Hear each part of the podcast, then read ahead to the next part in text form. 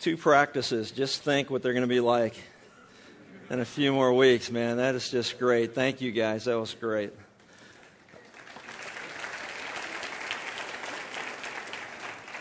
Story is told of a young man who went out and bought himself a Ferrari Testarossa, one of the most expensive cars that are out on the market, one of the most incredible sports cars that have ever been manufactured. And he was out taking it for a spin, and he came into a red light. And at the red light, alongside him, along his driver's door, pulled up a moped with an older gentleman on it. He was about 90. The moped was about 110. And, uh, you know, I was looking at this car, and, and he knocked on the window, and the guy put the window down, and he looked inside. He said, Man, this is a really nice car. What kind of car is it? He said, This is a Ferrari Testarossa. It's one of the most uh, expensive and one of the quickest cars ever manufactured. It cost a half a million bucks.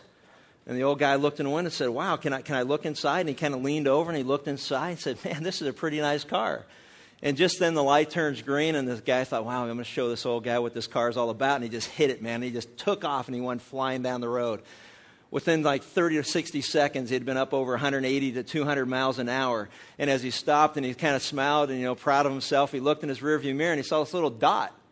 This little dot was coming, coming at him quick. And he's looking at that dot, trying to figure out what's going on. All of a sudden, the dot's all on him, and it went flying by driver's side. And he looked over, and it was a blur. But he, man, it looked like the guy in the moped. And he just sat there, kind of stunned. And all of a sudden, he sees him coming back this way again. He goes flying back again, and he's like, "Man, what in the world's going on?" And he looks in the rearview mirror, and here he comes again for the third time. But this time, he doesn't go past him. He goes right in the back and slams in the back of his Ferrari. And he's laying on the street, and the guy can't figure out what in the world's going on. He goes out and he looks at him and says, You know, are, are you all right? Is there anything I can do for you? And he looked at him and said, Well, you could take my suspenders from your, your side view mirror.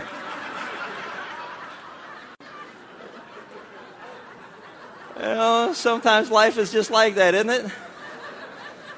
You know, the point is this Ferrari owner was convinced his car was the fastest vehicle on wheels until something went flying by him. And then he began to doubt what he had thought he knew. Every one of us have been there at some point in our life or another where we begin to doubt those things that we think that we know. Convinced that we know them, our confidence and our understanding becomes swayed by doubt.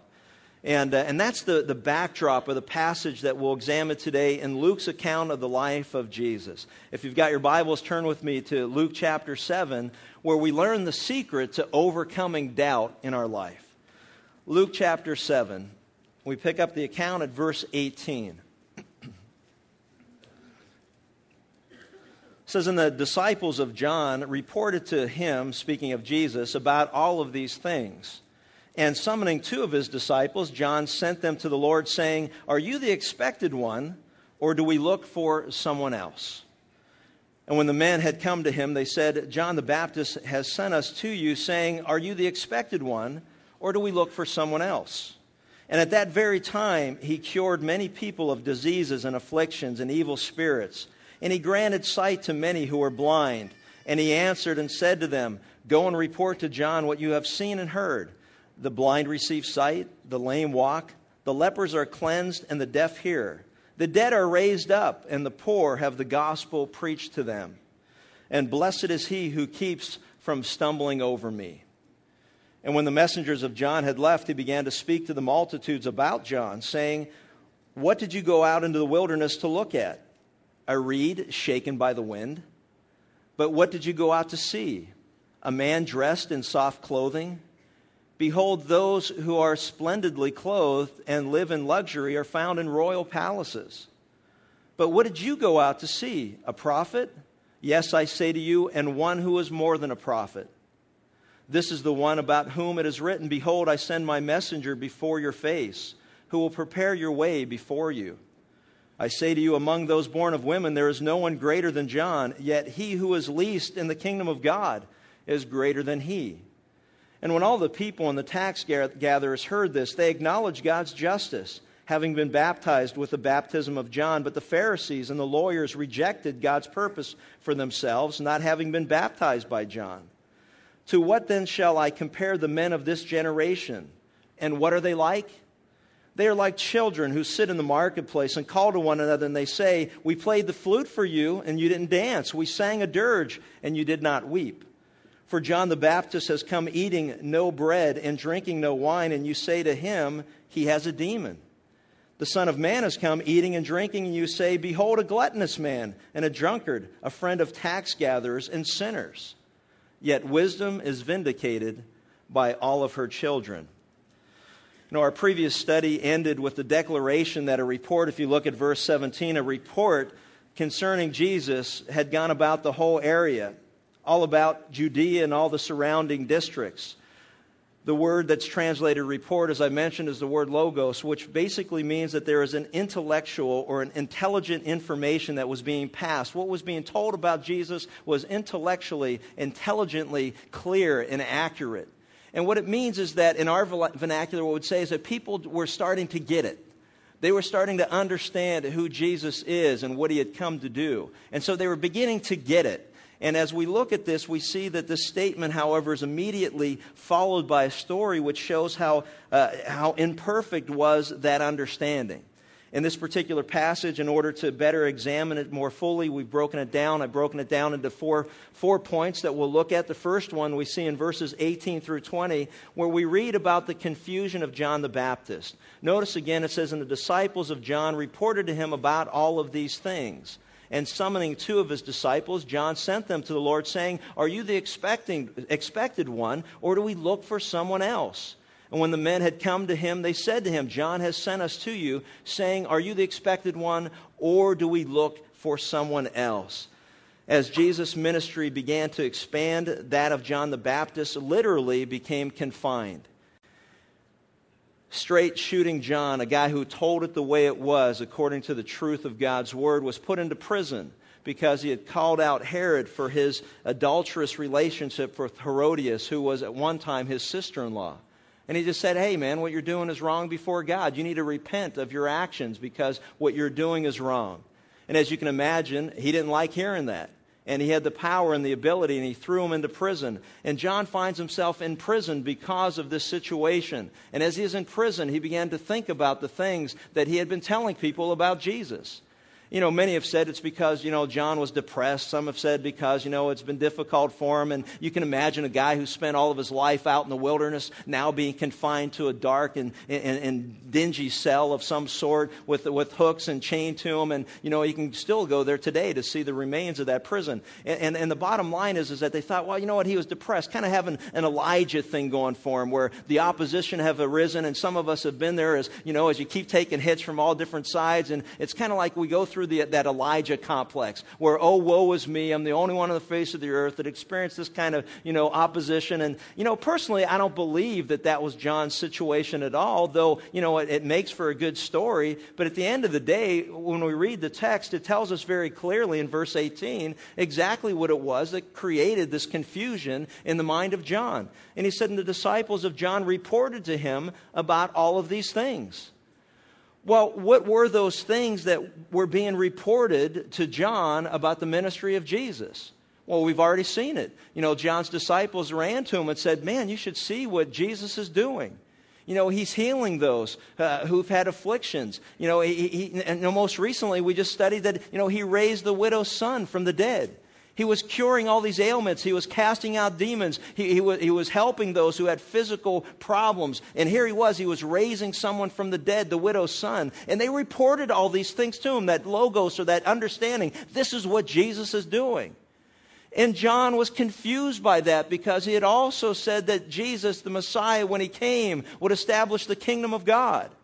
He was confused because he didn't really understand what it was that God was doing, and he was trying to put it all together and make some sense out of it. On, on, one hand, you know, Jesus' marvelous miracles fit well with John's prophecy regarding the great work the Holy Spirit would do through Jesus, but in regard to his prophecy of judgment, if you recall, John said that, that Jesus, the Messiah, when he came, would burn up the chaff with unquenchable fire. And that hadn't happened. In fact, he couldn't understand what was going on. You know, think about it. Jesus came to set the captives free, and I'm in jail. I don't get it.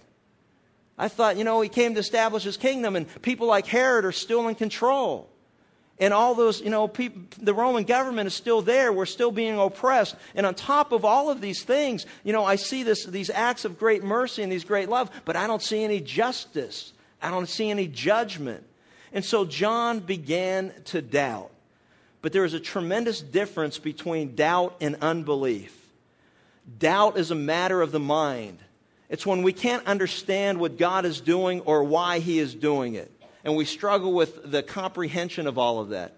Unbelief, on the other hand, is a matter of the will. We refuse, no matter what the evidence, to believe God's word and obey what it is that He tells us to do. It's one thing to doubt, it's another thing to have unbelief. You know, as I was thinking about that, I was reminded, if you'll turn with me to John chapter 20, a passage where many of us are familiar with a, a fellow by the name of Thomas, who we've tagged Doubting Thomas. And you know what? And I've learned to appreciate doubting Thomas a little bit more as I've looked at the whole concept of what it means to doubt versus what it means to be guilty of unbelief. Doubt is confusion. Doubt is a matter of the mind. We can't understand what it is that God is doing. Where unbelief, no matter what the evidence shows, I refuse to believe. It's a matter of our will, it's a matter of our heart. And in John chapter 20, the account that we see in verse 19, we pick up where it says, When therefore it was evening on that day, the first day of the week, and when the doors were shut where the disciples were for fear of the Jews, Jesus came and stood in their midst and said to them, Peace be with you. This is after his crucifixion and his burial. And when he had said this, he showed them both his hands and his side, and the disciples therefore rejoiced when they saw the Lord. Jesus therefore said to them again, Peace be with you. As the Father has sent me, I also send you. And when he had said this, he breathed on them and said to them, Receive the Holy Spirit. If you forgive the sins of any, their sins have been forgiven. If you retain the sins of any, they have been retained. But Thomas, one of the twelve called Didymus, was not with them when Jesus came. And the other disciples, therefore, were saying to him, We've seen the Lord. But he said to them, Unless I see his hands, unless I see in his hands the imprint of the nails, and put my finger into the place of the nails, and put my hand into his side, I will not believe. And after eight days again, his disciples were inside, and Thomas was with them. And Jesus came, the doors having been shut, and stood in their midst and said, Peace be with you. I want to set the stage for what has taken place here. You know, think about this for a moment. Thomas isn't there. Jesus appears to the disciples. They say to Thomas, who didn't, wasn't there to see it, they said, Hey, we saw Jesus. He's alive. He is here. We spoke with him. He spoke to us. We saw him. And Thomas said, You know what? I, I don't really believe what you guys are saying. And I wonder why. They weren't the most credible people in the world. Think about it. He knew they were deserters, that they were deniers. It's like, you know what? I'm not so sure that I would have believed what they said. And so what he was saying was, you know, I really doubt your story. You're not the most credible guys in the world at this point in history. And so until I see him myself, until I see those wounds, until I touch them, then you know what? Then I will not believe. He doubted the story. He doubted their credibility. But at the same time, Jesus appears in verse 26 and says to Thomas, Reach here your finger and see my hands, and reach here your hand and put it into my side, and be not unbelieving, but believing. And Thomas answered and said to him, My Lord and my God. Summed it up. That was it. See, Thomas was not guilty of the sin of unbelief because when the evidence was presented to him, he immediately recognized and worshiped Jesus as the Savior, my Lord and my God my Lord and my God. And I, and I love that because doubt is not always a sign that a man is wrong. It may be a sign that he's thinking. And there's nothing wrong with thinking. The word logos means to have an understanding, to think through that which you've just seen. I've seen Jesus raise those who couldn't walk. I've seen him open the eyes of the blind. I've seen him uh, open up the ears of those who are deaf. You know, I, have seen him raise the dead back to life. I'm thinking about all this. I'm processing this. What does this really mean? What does the Bible say? What did God say he would do? He's doing that which he said he would do. These things have never been done in the history of the world. I, I see what he's doing. I'm thinking about it. I'm processing it. I have my doubts, but you know what? I'm taking it all in. And what I want to share with you, and I want to encourage you to recognize and understand, we live in a world where there are doubters and unbelievers. And we need to recognize that we are there to help the doubters no longer doubt by, by giving them evidence of what it is that we say that we believe. And those who are unbelievers who will refuse to believe, there's nothing that we're going to do for them other than pray for them that God would continue to soften their hearts. Because it doesn't matter what you share with them. It doesn't matter how you live before them. It doesn't matter what the evidence because I refuse to believe. God help those with such hearts. That's why we always pray, God, soften the hearts of those that you will bring into our life that we can share God's truth with them so that those who doubt may be convinced to put their faith and trust in the same Savior whom we've come to know. My question for you is this, though, and it's uh, rather personal and somewhat convicting, and that is do you make a credible witness? Do you make for a credible witness? I mean, if somebody looks at your life and they say, well, you know what, you're not exactly the most credible person to listen to about spiritual truth. Because I see how you live and I hear what you say, and the two just don't line up with each other. And so, therefore, you're not going to be able to help my doubts at all. In fact, if anything, you create even more doubts in my mind. God help us to never be the cause of doubt or a stumbling block to those who are genuinely interested in understanding who God is and what His plan is for our lives. In a one on one Bible study that I'm currently doing with a young man who plays for the Mighty Ducks, I've encouraged him to get answers to all of his doubts. He comes with a bunch of questions, and I love it. Hey, w- w- you know, what are you, what are you questioning? What are you struggling with? You know, let's get the answers. None of us should ever be content on not having questions answered that we have in our own minds about the faith that we claim to believe. May we never be lazy people who just kind of go, yeah, well, I thought about that, but, you know, I really hasn't had time to check it out. I haven't really had time to get into it. I haven't time to find the answer. Man, it's something that's there, but, you know, hey, you know what? Don't, don't be content with unanswered questions in your life regarding your faith and what you claim to believe. Because the moment you run into someone who asks you a question and it's the same question that you have and you haven't got an answer, you become a stumbling block to that person. And there have been many times in my life where I said, man, you know what? That's a great question. Let me check into it. Let me look into it. Let me check into the Bible. Let me get an answer for you. And the next time that we meet next week, you know what? Then we'll, we'll look at that and we'll get an answer. You know, you think about the tremendous advantage that we have today that John did not have. We have the complete Word of God. And John was doubting what was going on because he didn't really understand and he didn't get it yet. John announced judgment, but he saw Jesus doing deeds of love and mercy. John had promised the kingdom of God was at hand, but there was really no evidence that Jesus was establishing God's kingdom. You know, John had heard Jesus say he came to set the captives free, as I mentioned, and there he was in prison. So it's like, how is all this working out? You know, John had presented Jesus as the Lamb of God, so he must have understood something about his sacrifice, but he, he couldn't relate the judgment to it. He didn't really understand it because it had not yet occurred.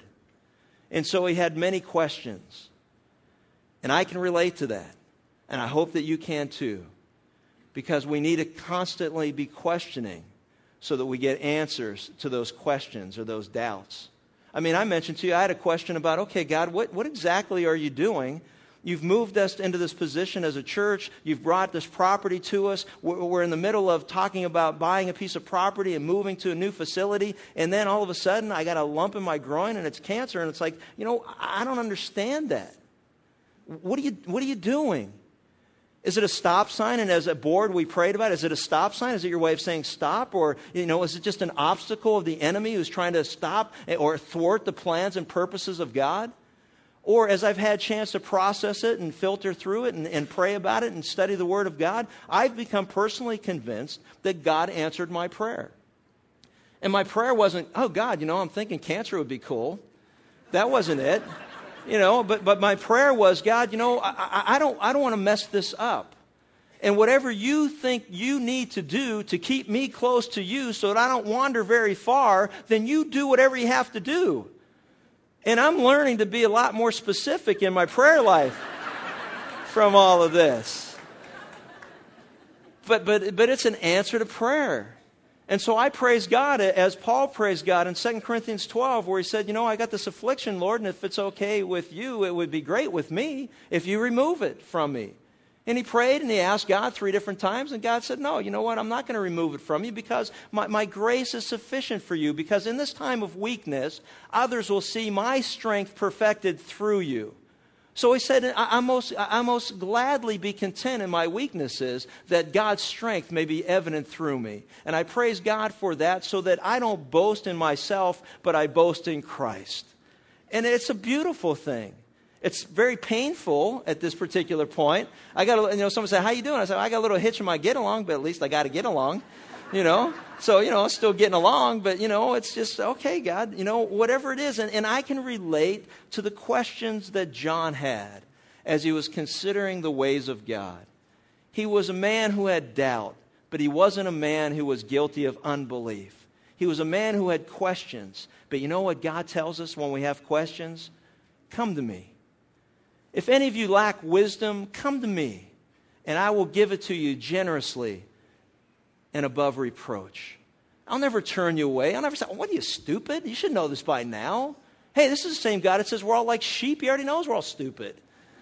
You know, he already knows we struggle with questions. He already knows we don't have the answers. He already knows we got to go to him. He already, you know, he understands that. So we can go to him and, and, with boldness and confidence because we can enter the throne room of God because of the mercy and grace that God has showed us through the sacrifice of Jesus Christ on the cross and his resurrection. And those of us who have repented from sin and believed upon him, the Bible says we have access to the very throne room of God that we can come and say, Father, God, Dad, I need some advice. I need some help. I need some counsel. I need to understand what it is that you want me to know so that I don't miss the lessons that you're trying to teach me. And I hope that's where you are. And I hope you always go to them for answers. And you know what? Think about it. Where did John send his disciples to get the answers? He sent them to Jesus. He said, Go to Jesus for clarity in our times of confusion. And I say to you, go to the Word of God, go to the very throne room of God for clarity in the time of your confusion because He will make our paths straight. Trusting in Him with all of our heart and leaning not on our own understanding, acknowledging Him in all of our ways, and He will set our path straight.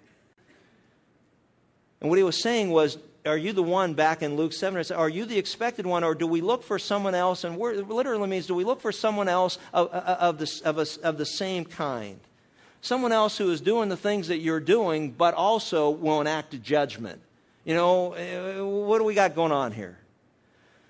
And the answer is given, the confirmation of G- by Jesus is given in verses 21 through 23, where he says, At that very time, he cured many people of diseases and afflictions and evil spirits, and he granted sight to many who were blind. He answered and said to them, Go and report to John what you have seen and heard. The blind receive sight, the lame walk, the lepers are cleansed, the deaf hear, the dead are raised up, and the poor have the gospel preached to them. And he said, And blessed is he who keeps from stumbling over me. The confirmation by Jesus, I want you to notice Jesus didn't give the men a lecture on theology or prophecy. Instead, he invited them to watch as he healed many people of many different afflictions. In simple terms, he allowed the evidence to speak for itself. I mean, I, I don't know about you, but man, one changed life, one changed life is worth more than a thousand words. More than a thousand words. And when they saw what Jesus did, they sat back and watched. And it didn't happen instantly as much as every person that has a need came forth. Kind of like when God said to Adam, Hey, name the animals. You know, there's a learning process going there. Hey, you picking up on something? Everybody's got someone but you. Picking up on that? And as Jesus began to heal them, they saw with their own eyes overwhelming evidence that they could not refute. They saw the evidence. And we've seen it all through the Gospel of Luke, all the different times that Jesus had healed those who had afflictions. Once Jesus had healed all these folks, he then gave an explanation. And want, I want you to notice he said, Go and report back what you've seen and heard. The blind receive sight, the lame walk, the lepers are cleansed, the deaf hear, the dead are raised up, the poor have the gospel preached to them. Jesus' explanation was filled with the Word of God, not only because He is the Word of God, and everything he speaks is the Word of God, but he quoted the Word of God, and there's four different passages from Isaiah that he quotes in the answer that he gives. Look at what I've just done. That's exactly what God's Word said what would happen when his Savior came, his Redeemer and I'm doing those things that God said what would happen, go back and tell John that I have fulfilled the Word of God. I have fulfilled Scripture. The explanation that was there. Jesus was about to send John's disciples back with overwhelming empirical and scriptural evidence that he was and is the expected one. I'm always troubled when I hear people say that, that Jesus never claimed to be God. I'm always troubled by that. I say, well, are you serious? Are you a doubter or are you an unbeliever? If I can show you that Jesus most definitely claimed to be God through Scripture, will you change your mind about that which you claim to believe? And you know, we got people that knock on the door and they come in various sizes, shapes, and colors. And you know, and and uh, and we got people that will come and they'll say, "Hey, you know, this is what we believe." And I, and I ask them the question: Do you believe that Jesus is God? And inevitably, the majority of those people that are out there, unfortunately, are not evangelical Christians who are out reaching the neighborhoods. It's uh, everybody else. And they say, uh, uh, We believe he is a God. No, I didn't ask you. I said, Do you believe that he's God?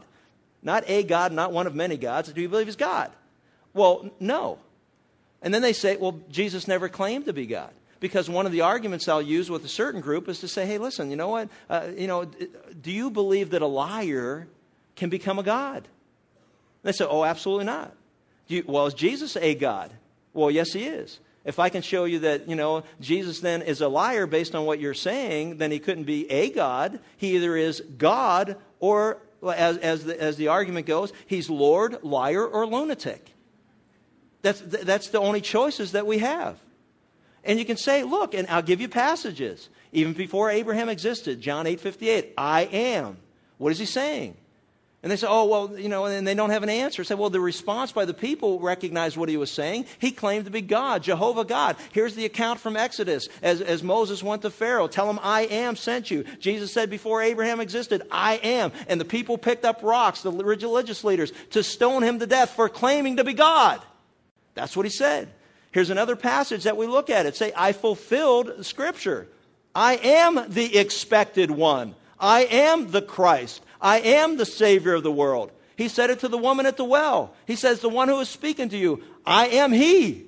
I'm the one you've been waiting for. I am. If you've seen me, you've seen the Father, for I and the Father am one. Jesus most definitely claimed to be God. Before sending John's disciples back to John, he gives them one final exhortation. If you'll notice that in verse 23 he says, And blessed is he who keeps from stumbling over me. Some translations said, Blessed is he who is not offended by me, who, is not, who doesn't stumble over me. The word is used of the words that was used of a bait that was put in a trap. And what he is saying is this Blessed are those who are not stumbling or caught up in a trap that is really a scheme or strategy of our enemy. In, in Ephesians chapter 6, we're told to be on alert to the schemes or strategies of the devil. There are certain schemes or strategies. He has a game plan. He has strategies that he uses to, to confuse people not to understand the truth of God. What is one of those strategies? Well, we know that one of his strategies is he always makes the worse appear the better. If you do it this way, there'll be a better result than if you do it the way God says to do it. One of his schemes or strategies is to call into question the reliability, the trustworthiness of God's word. It happened from the very beginning in the garden. Surely God didn't say to you, you can't eat of the tree that's in the center of the, of the garden. Surely he didn't say that. You must have misunderstood. Because why would he give you everything else and not let you eat that? That doesn't make any human sense. It doesn't make any sense. Therefore, it must not be right. So, therefore, do what you want to do. His strategy is always to call into question the reliability and the trustworthiness of God's word so that we doubt that word. Not even to doubt it so that we would dig into it and find answers, but that we would begin to not believe it so that we can live any way that we want to live. The schemer strategies, there's nothing new. As I've always said, you know, the, strategy of our, of our enemy is to, to lead us, entice us into sin, which is a violation against God's standards. It's to get us to do what's wrong by promising us something that he calls good. To do what's wrong before God with some temporary reward. And I've always said this sin will take you further than you want to go, it'll keep you longer than you wanted to stay, and it'll cost you more than you were ever willing to pay. And that's one of the schemes or strategies. Well, here we're introduced to another scheme or strategy. And what is that scheme or strategy? It's a, it's a bait. It's a bait that has a fatal trap. And the bait is this to call into doubt what God is doing because you and I don't understand it. Just because you and I don't understand it doesn't mean that that's what God's doing. Our understanding isn't required for God to be God and do what he wants to do. And the scheme or strategy or the trap is this if you can't understand it, it must not be from God, therefore don't believe it.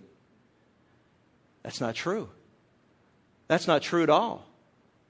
There are many things that are of God that we don't understand, but we're called to believe it because the evidence is overwhelming in the Word of God that He's trustworthy. In Him there is no darkness. He can't sin. He can't lie. He can't lead us into deception. He can't lead us to do that which is wrong. How do we discern the difference between God's voice and the voice of the enemy or even our own, uh, our own lusts, as James talks about? We discern by going to the Word of God, the tiebreaker for every question that we have in life. And coupled with the conviction of the Holy Spirit who lives within the heart of every believer, we are, we are led led and guided into all truth because God has revealed his truth to us. See, the trap is, and what he's saying, the exhortation is this. And Jesus, in the form of a beatitude, encourages them. And this is derived from Isaiah chapter 8, uh, verses 14 and 15. He says, Blessed is a man who doesn't fall away, who, who doesn't stumble, who is not offended on account of me. What he's saying is, John, you and anyone else like you will be blessed if you don't fall away because of your disappointment with the way I choose to work. Blessed are you. And John took it to heart and remained steadfast till the end. John's not the only one who ever felt puzzled or even disappointed with Jesus. I run into many people today who say that they cannot believe in Jesus if spiritual salvation is his main interest. Their interests are political, their interests are economic. I've seen people who profess to be Christians fall away when they didn't get the marriage partner that they hoped for. They weren't healed of the disease that they were afflicted with. And when they didn't, you know, and, and when they felt that, that they, they didn't get the prosperity also. I had a fellow that used to come every week and deliver his check, his tithe, to make sure that we got it every week. He'd take it and deliver it, hand deliver it. And uh, I, I, was, I was curious. It was interesting to me that someone would make that kind of effort to do that. And I said, "What? what you know, I, you can drop it off on Sunday. We got the boxes in the back. I mean, wh- why do you hand deliver it?" He said, Well, I, you know what? I've never given. I, have never believed in giving. I've never believed in tithing. I've never believed in any of that. But I had a friend of mine, a Christian friend, who said, You know what? And I'm struggling in my business. Financially, my life is a disaster. And he said, You know, you need to, you need to just return to God, just a percentage of what God gives you, and it'll help your priorities to get straight. And the Bible says in Malachi, test me in these things and see if the, the, the, the, the floodgates of heaven won't be opened up for you in that area of your life. And so his motivation was, okay, God, I'm going to give you X amount of dollars, and I'm counting on the promises that the floodgates of heaven will open up. And so I'm counting on you, you know, not only giving back to me what I give you, but giving me a whole bunch more than I had, and I want to see if that's the case. And you know what? God's not mocked by that foolishness. He says that, you know what, you'll be blessed, but it doesn't always mean that it's going to be, you know, you give God a dollar, he'll give you 10 back. But one thing that Jesus made clear when Peter said, What do we get out of all this? We've left everything. We're following you. He said, Listen, no matter what you've given up this side of eternity, it'll be restored to you a hundredfold in the kingdom of God. You know, don't even worry about it because you'll be so blown away by what God has in store for each of his people when he returns and establishes his kingdom. He said, Don't even worry about it. But you know what I noticed? I, I haven't seen that guy in a long time. And, uh, and if you're here, I, you know, you know, it's just, but I didn't name names, so there you go. So a whole bunch of people, every week I got people going, is he talking about me? Is he talking about me? Who's that? That's that God. That's God just dealing with you where you are. It's the most wonderful thing in the world. The Word of God is living, active, sharper than any two-edged sword. Bang, just get you right where you are. Don't even know who you are most of the time. God knows who we are. So you deal with God. And, and uh, but I'm still going to keep those bodyguards that I was talking about, just in case. But, but you know, but, but that's what happens when people misunderstand how God does things. And so that's what he was saying is, you know what? Don't, don't stumble. Don't be offended over how I choose to do things. Keep trusting in me. And John did. It's an important for us to understand. Notice the ascending values of his message. He says, The blind receive sight, the lame walk, the lepers are cleansed, the deaf hear, the dead are raised up, and the most important thing is, and the poor have the gospel preached to them. You know what? God isn't in the business of economic prosperity. He's not in the business of political reform. He's not in the business of healing people of their physical ailments only to have them suffer an eternity separated from God in hell. God is in the business of transforming lives.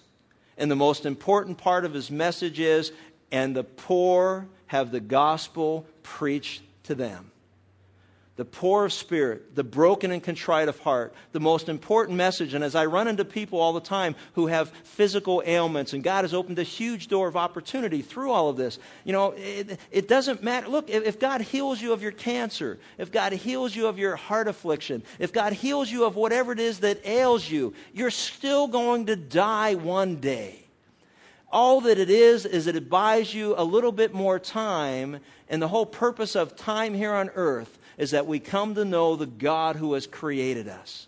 And how do we do that? We recognize that we're sinners, that we fall short of God's perfection. And we repent and we turn from sin and we turn to God and we trust His way of how He's going to do this. And He says, And I love you and I sent Christ to die on the cross for you in your place. He died and he was buried and he rose again three days later. And if you'll trust in him, if you'll put your faith in him, if you'll not get, uh, if you'll not stumble into that fatal trap of unbelief, if you will believe what God has to say, then you will be forgiven of your sins and become a child of God to those who believe in his way. See, the message of God's church is that I am not ashamed of the gospel, for it is the power of God unto salvation, to the Jew first and to all who believe. The message of this church is the gospel of Jesus Christ.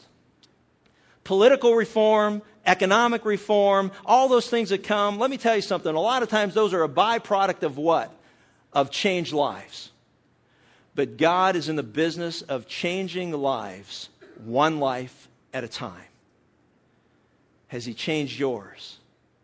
Are you born again by the will of God and not by your own efforts? Don't let the enemy deceive you into believing that you're a good person because you're not. Don't let the enemy deceive you into believing that all roads lead to heaven as long as you're sincere. That's nonsense. It's not true. Don't let the enemy deceive you into believing anything other than the truth of God's word.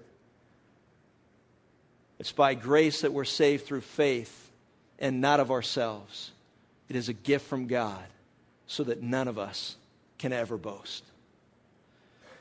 Notice the commendation of John by Jesus because as we see, there was probably some questions in their mind. It's like, wow, you know, what's going on with John? And it's, you know, is Jesus slamming John here? And he goes, no, not at all. And, and he says, and when the messengers of John had left, he began to speak to the multitudes about John. He said, what did you go out into the wilderness to look at? A reed that was shaken by the wind? What he was saying is, is that, what did you go to see? There's reeds all along the seashore. You see reeds all the time. And he took something that they understood and said, and you know how they blow in the wind all the time? Did you go out into the wilderness to see a guy who would bl- be blown in the wind? A person who would be a compromiser, who would just go with the flow. Oh, Herod's in, in, in office now. Well, I'll just do whatever I got to do. Oh, Rome. Well, when in Rome, do as the Romans. You know, it's like, you know, we're always trying to blend in. He's saying, is that what you went out to see? A person who would compromise? You didn't find a compromiser. And you know you didn't find a compromiser because the guy's in prison because he called sin sin. He didn't buckle under to the pressure.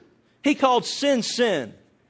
I praise God when I think of men and women who are not compromisers. You know, John was out of the mold of Joseph and Daniel and Shadrach, Meshach, and Abednego. He was a man that said, I am not compromising what I know to be true, and I don't care if you take everything in this life away from me. You can send me to prison. You can cut off my head. You can throw me in a fiery furnace. You can throw me in a den of lions. I don't care what you do to me because you know what? I am here to please God and not men.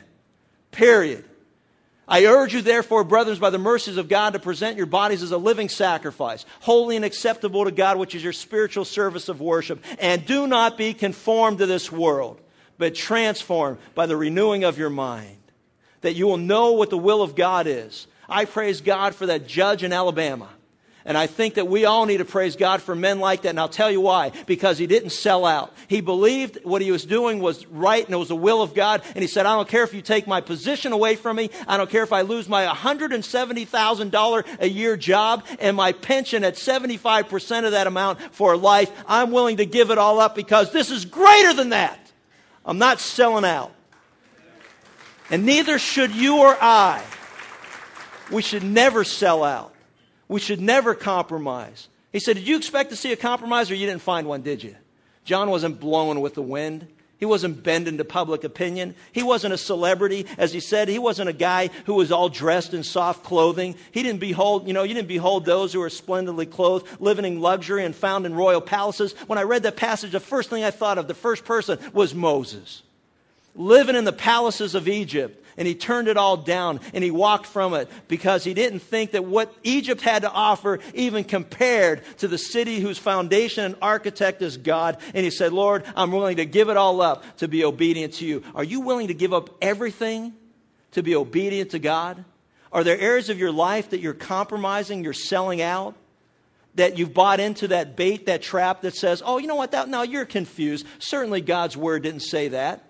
I praise God. You know, we need guys like John the Baptist today who call sin sin, and they're not worried about paying any price for it. That's just the way that it is. We need to be light in darkness. We need to be a salt that creates a thirst for spiritual things. And you know how you do it? You do it by not compromising, you do it by not selling out. John wasn't a compromiser, John wasn't a celebrity. And Jesus said he was even more than a prophet. Yes, I say to you, and one who is even more than a prophet. This is the one about whom it is written, Behold, I send my messenger before your face who will prepare your way before me. Notice that. He says, I say among men that are born of women, there is no one greater than John. And the beautiful thing is that yet he who is least in the kingdom of God is greater than he. What does that mean? John was, you know, John was a great man of God. John was greater than all the prophets, and the reason that he was is because he introduced Jesus. And when Jesus came to earth, you know, eternity invaded time. When Jesus came to earth, heaven invaded earth. When Jesus came, God had arrived in the person of Jesus Christ. And John was the one who pointed to him. All of time is divided by the presence of Jesus Christ on this earth.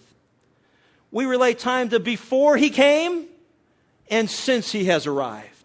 And even though there's a movement today to do away with that, all of God's people will dig in firm and hard because you know what? Time has never been the same since Jesus walked the face of the earth. And he is saying is that, and you know what? In all of us who have turned from sin and trusted in Christ as our Savior, his death and his resurrection, and have been born again by God, we are greater in the kingdom of God because we experience something that has never been experienced before Jesus came, and that is this that God dwells within us. If any man is in Christ, he's a new creature. Old things pass away, all things become new. My question as I read through this was wow, you know what? Is there, is there a definitive timeline in your life when Jesus invaded your life, when Jesus came into your life, when you were born again by God's will. All of human history is recorded in before Jesus and since then. Is your personal life recorded as before Jesus and since then? December 17th, 1956, that's when I was born. February 16th, 1978, that's when I was born again. That period of time was before Christ. Since then, it is after Christ. My life is measured in those two timelines. And I forget what lies behind. And I now press on toward the goal of the upward call of God in Christ Jesus. Do you have a definitive timeline? Not when you're baptized, not when you start going to church, not when you started going to Bible study, but when you repented of sin and responded by grace through faith to the finished work of Christ. When you believe that Jesus died for your sins and that he rose again and you trusted him as your Savior, is your life divided distinctly into before that moment and since? It should be that clear. It must be that clear.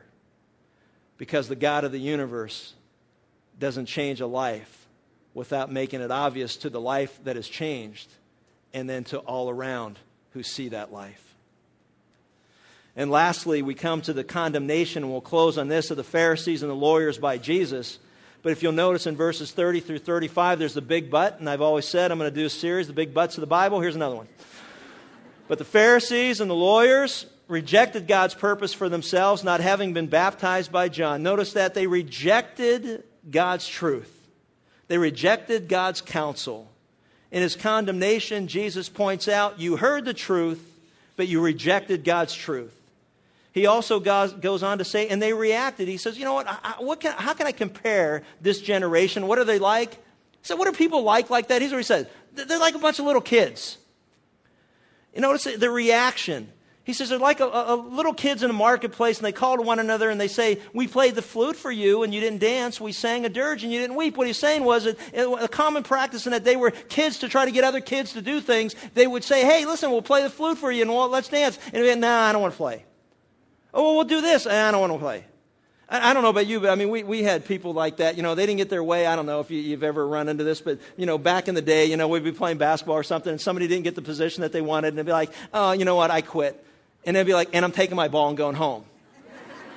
then it'd be like, oh, oh, oh, let's rethink this.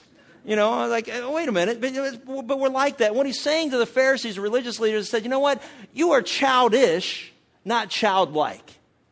And we run into people all the time like that, don't we, folks, who are childish, not like ch- childlike? And what he's saying is this when John came and preached repentance, you didn't like what he had to say.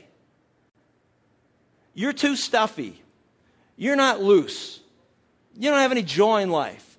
I'm not attracted to what you have to say. Then Jesus came, joyous, preaching God's love, healing those afflicted, raising the dead, and they said to him, we don't like you either. We don't like the message of repentance. We don't like your message either. We don't like anything. And you know what? And as a result, we refuse to believe anything anybody says. That was their reaction. And you know what? And there's people that are still like that today. Because notice that they refuse to accept John's message of repentance. They refuse to accept Jesus' message of grace and mercy. They refused both messages. In other words, it didn't matter what anybody said to them, they were going to refuse to believe. They didn't have doubts, they were guilty of unbelief. You know, we see that all the time. I mean, you run into people like that. You know, why don't you go to church? Oh, you know what? It's just people are too judgmental. Great. Well, why, why don't you go to church? Well, you know what? The message is kind of light and fluffy. Well, why don't you go to church? Well, Christians that I've noticed, they're all just so, you know, like baptized in vinegar. They're always walking around talking about judgment, talking about condemnation. It's like, you're going to go to hell, you're going to go to hell. You know, it's like, well, gee, that's attractive. And then you got the other person goes, hey, you know, just, you know, having, you know, it's like there, there's always an excuse to not consider God's truth. And that's what Jesus was pointing out to them. Their refusal to believe in closing revealed their lack of wisdom. Yet wisdom is vindicated by her children. Who is the wise person? The wise person who hears the truth of God's message and responds accordingly. Who is the wise person? the one who listens with an open mind and an open heart. The one who, when they hear that, you know what, they're not perfect, they're sinners, they go, yeah, that's true. The one who hear that, you know what, because of sin, we will be held accountable by God, they go, that makes sense because, you know what, all my life when I do wrong things, I'm held accountable by human authority. How much more so should I be held accountable by God? Say, yeah, that's a good point. Well, what's the answer? Hey, but you know what? God loves you anyway and he sent Christ to die for it. And the answer is that if you would trust that Jesus paid the price for you, for your sin, that you don't have to answer or be accountable to God because Jesus did it all. He died on the cross for you. He rose again from the dead. He is alive today to offer forgiveness because the greatest need that we have isn't more money, isn't a better marriage, isn't our health. Our greatest need is God's forgiveness. And if you will trust in Him and receive Him as your Savior, you will be a child of God to those who believe in his name. For God so loved the world that we sang today. For God so loved the world that he gave his only begotten Son, that whosoever would believe in him would not perish, but have everlasting life. God gives us empirical evidence, he gives us scriptural evidence, and the greatest evidence that God gives to the world are the changed lives of men and women who have come to trust Jesus as their Savior. May we walk in a manner that is not compromising to that truth, so that all, when they see our life as light and salt, are attracted to the only one who can save them from their sins and the consequence of it, the Lord and Savior, Jesus Christ. Let's pray. Father, we thank you for your word. We thank you for your love for us. We thank you that at times when we are confused, that we know that you're not a God of confusion, and that you tell us to come to you and seek wisdom. We thank you that you are there to give it to us generously and beyond reproach. God, I pray that we would continue to come to you and that we would trust you, that we would believe your word and we would not fall trap into the trap or the snare of unbelief. That we will recognize that you do things the way you do it. Your thoughts are higher than ours. Your ways are not our ways but at the same time, you reveal what those ways are to us so that we may know and follow you in obedience. I pray for all that are here today or hearing these words that have never trusted in Jesus Christ and Him alone for the forgiveness of their sins, that they would do so now. That they would recognize their own guilt before you, and that they would turn from sin and turn to you, trusting in Jesus Christ, His death on the cross, and the power of His resurrection on their behalf, that they would be forgiven as they bow their knee to you. God, we thank you that the evidence is overwhelming in the lives of those who are truly born again, that all things have passed away, all things become new, that if any man's in Christ, he's a new creature, old things are done. God, we look forward to how you will continue to lead us in this life. We praise you in the wonderful name of Jesus. Amen.